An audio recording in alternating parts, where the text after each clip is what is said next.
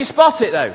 Did you spot Joseph's superpower? As for me and my house, as for me and my children, as for me and my family, we will serve the Lord. His superpower was, I think I've got it on a slide here if we're at the right spot. There you go. Obedience. Obedience. He obeyed God. Uh, if you've got your Bibles open still, page, what was it, 965, I think it was. Um, verse 24 of our passage says, When Joseph woke up, he did what the angel of the Lord commanded. He did what the Lord had commanded. Uh, but where does this special power of obedience come from? You see, in the end, obeying God is only something that God can give us. Uh, but God has some very interesting ways in which He helps us to learn to obey. As we've seen, Joseph had a threefold lesson in this. They might have been tough lessons to learn, uh, but let's have a look at again how Joseph helped, how God helped Joseph to get obedience. And as we're doing this, just ask yourself, is God asking me to obey in similar ways? Because my guess is he probably is for some of us. Um, the first way, um, and you, you, might have got a little glimpse of it earlier on, is, uh, is Joseph is tested he's tested. Now, tests come in all different shapes and sizes. For Joseph, his fiancée is pregnant. He's going to have a baby. So, some child is on the way. And we saw how upset Joseph was, or could have been.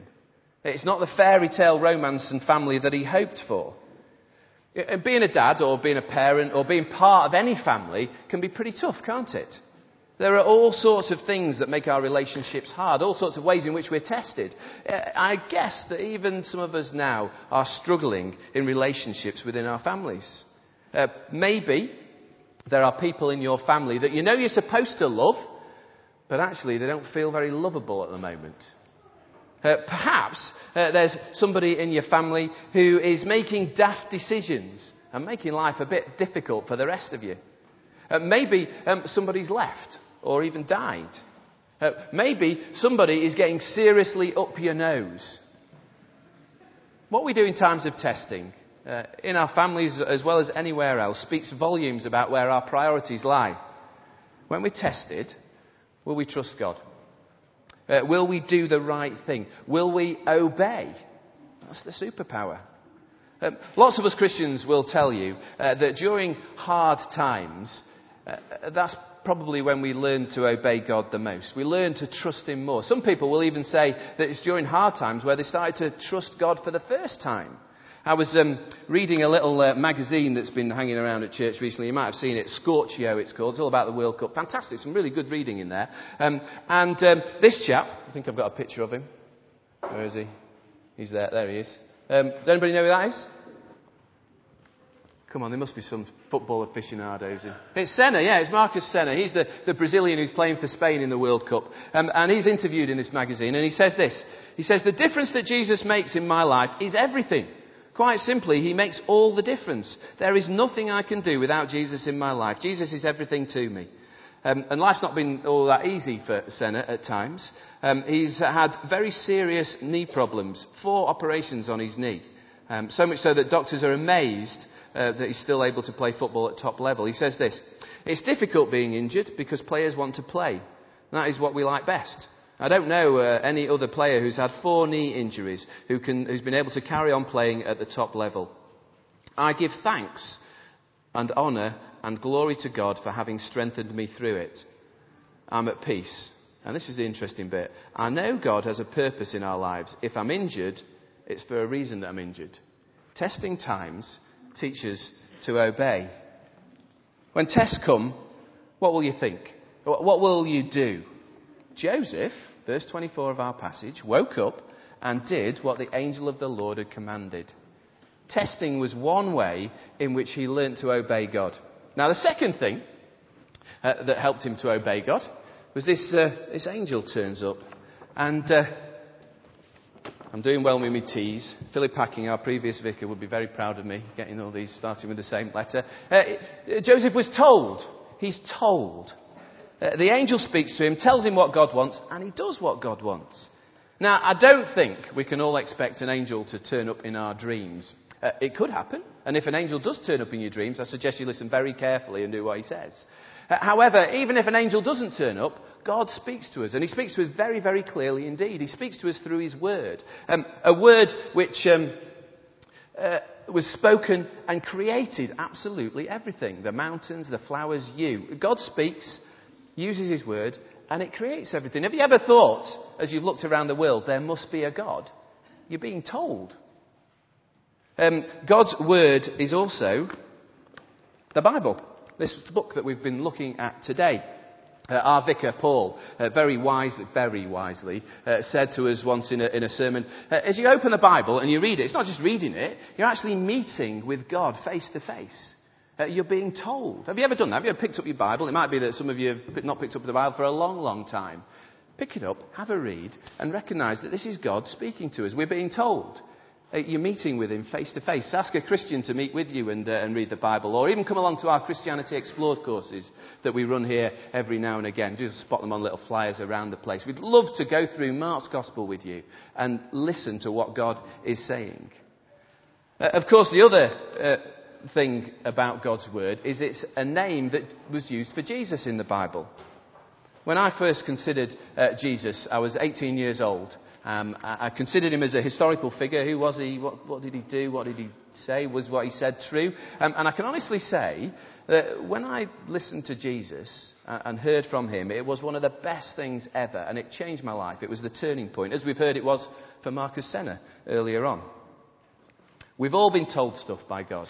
We all carry on being told stuff by God. You'll get it as you walk around your streets. You'll get it as you sat here this morning in church. You'll get it in school. You'll talk about in a pub, at work, wherever. But the real question about what we've been told in all of these situations is, is it true?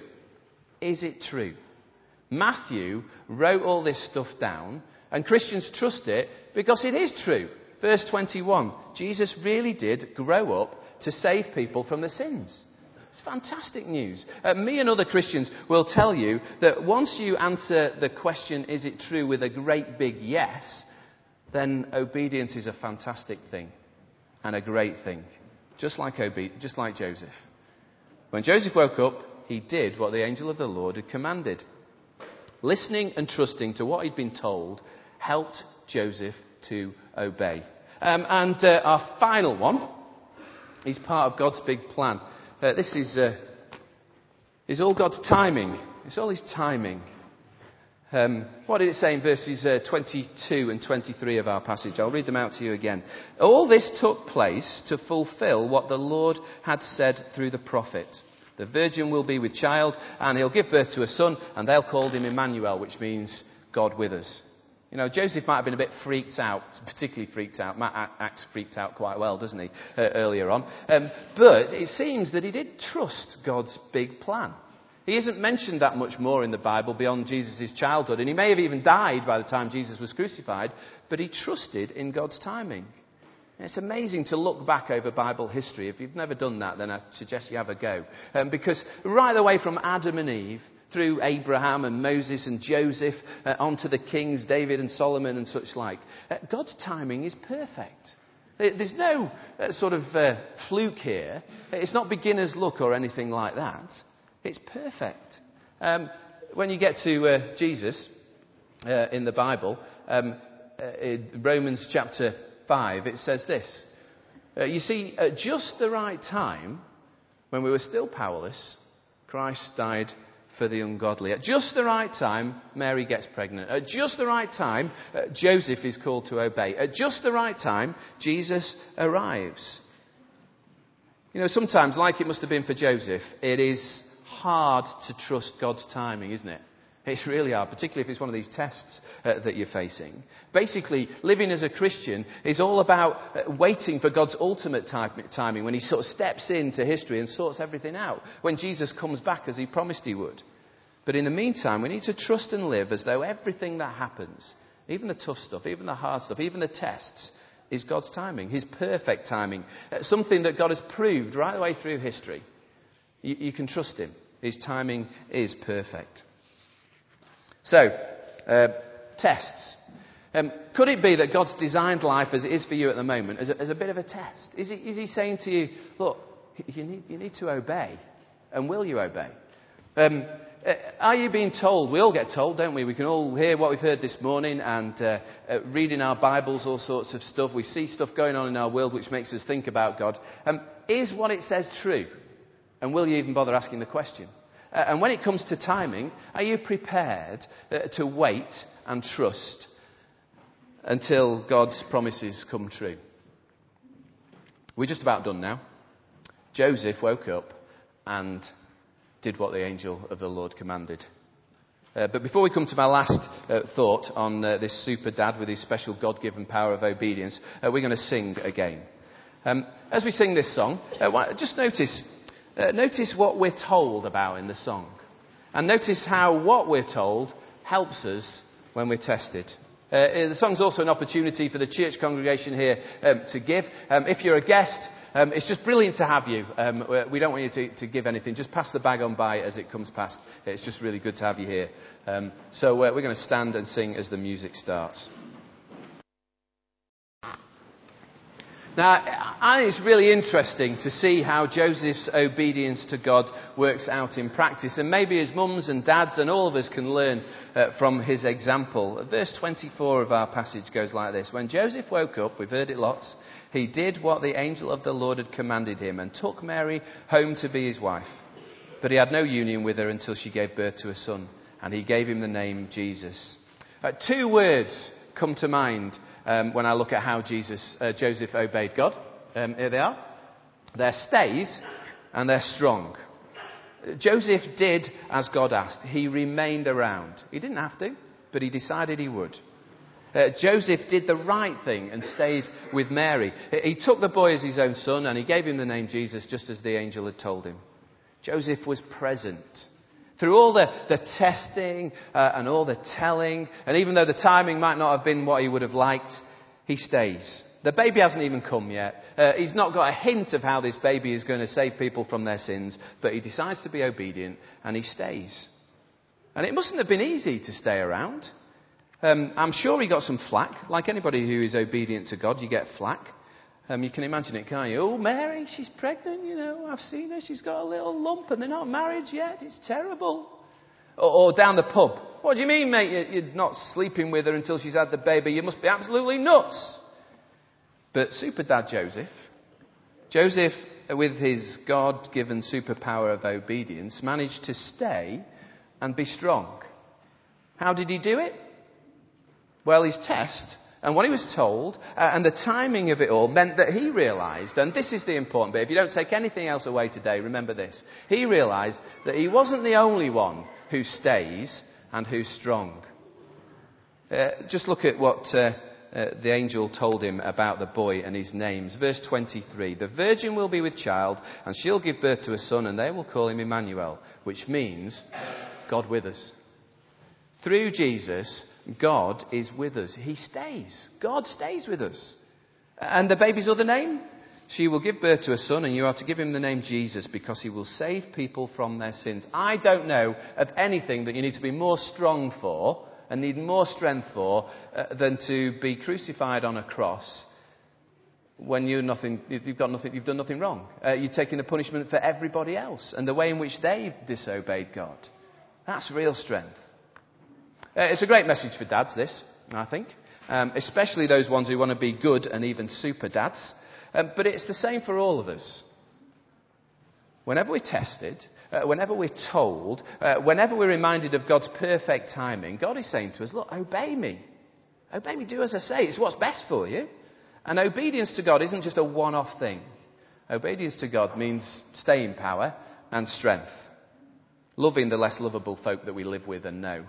Um, sticking with the people, even though they make daft decisions sometimes. Keeping at it when people get ill or leave or die. It's about trusting and keeping on trusting God and obeying Him while a world and people get up your nose. Because that's exactly what God is like for us through Jesus. He stays, He's God with us, and he's strong. Strong enough to save us from our sins when we mess up, which is what all of us do. And a God like that deserves to be obeyed and deserves to be praised too, which is what we're going to do in our final hymn now. We're going to praise God. Um, praise my soul, the King of heaven. Let's stand and sing together this last song.